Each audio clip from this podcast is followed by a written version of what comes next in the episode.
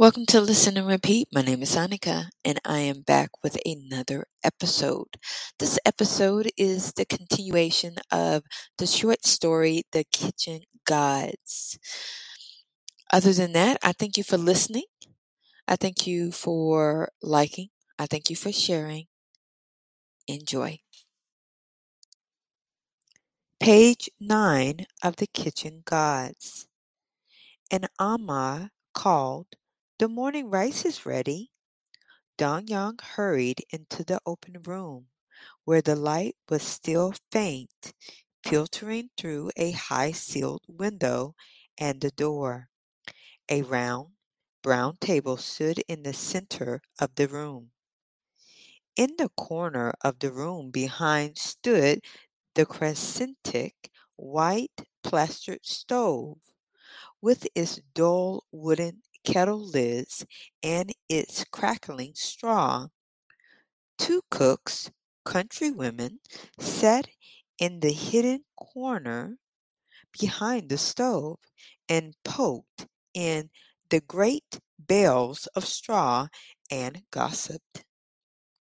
Their voices and the answers of the servant Amah filled the kitchen with noise.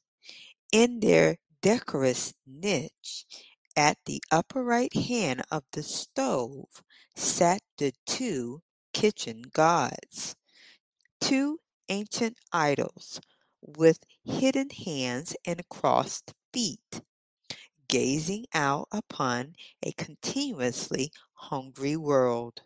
Since time was they had sat there, ensconced at the very root of life, seemingly placid and unseeing and unhearing, yet venomously watching to be placated with food.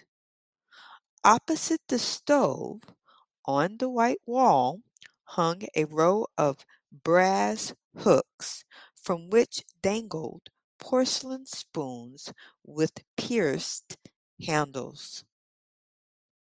On a serving table stood the piled bowls for the day, blue and white rice patterns of a thin, translucent ware, showing the delicate light through the rice seeds, red and green dragon bowls for the puddings, and tiny saucer-like platters for the vegetables.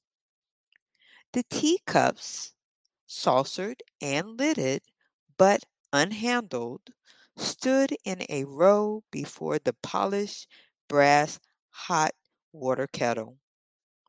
The whole room was full of a stirring, wakening life of the crackling straw fire, of the steaming rice, all white and separated kernelled in its great shallow black iron kettles, lidded with those heavy handmade wooden lids, while the boiling tea-water hissed and spat out a snake of white steam.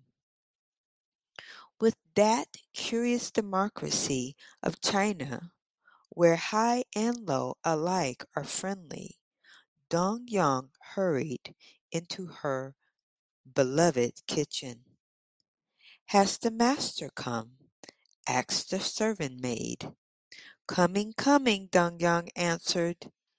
"I myself will take in his morning rice, after I have offered morning obligations to the gods."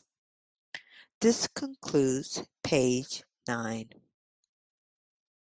Thank you for listening. Thank you for sharing. Thank you for liking. Until next time, my name is Annika, and I'm signing off.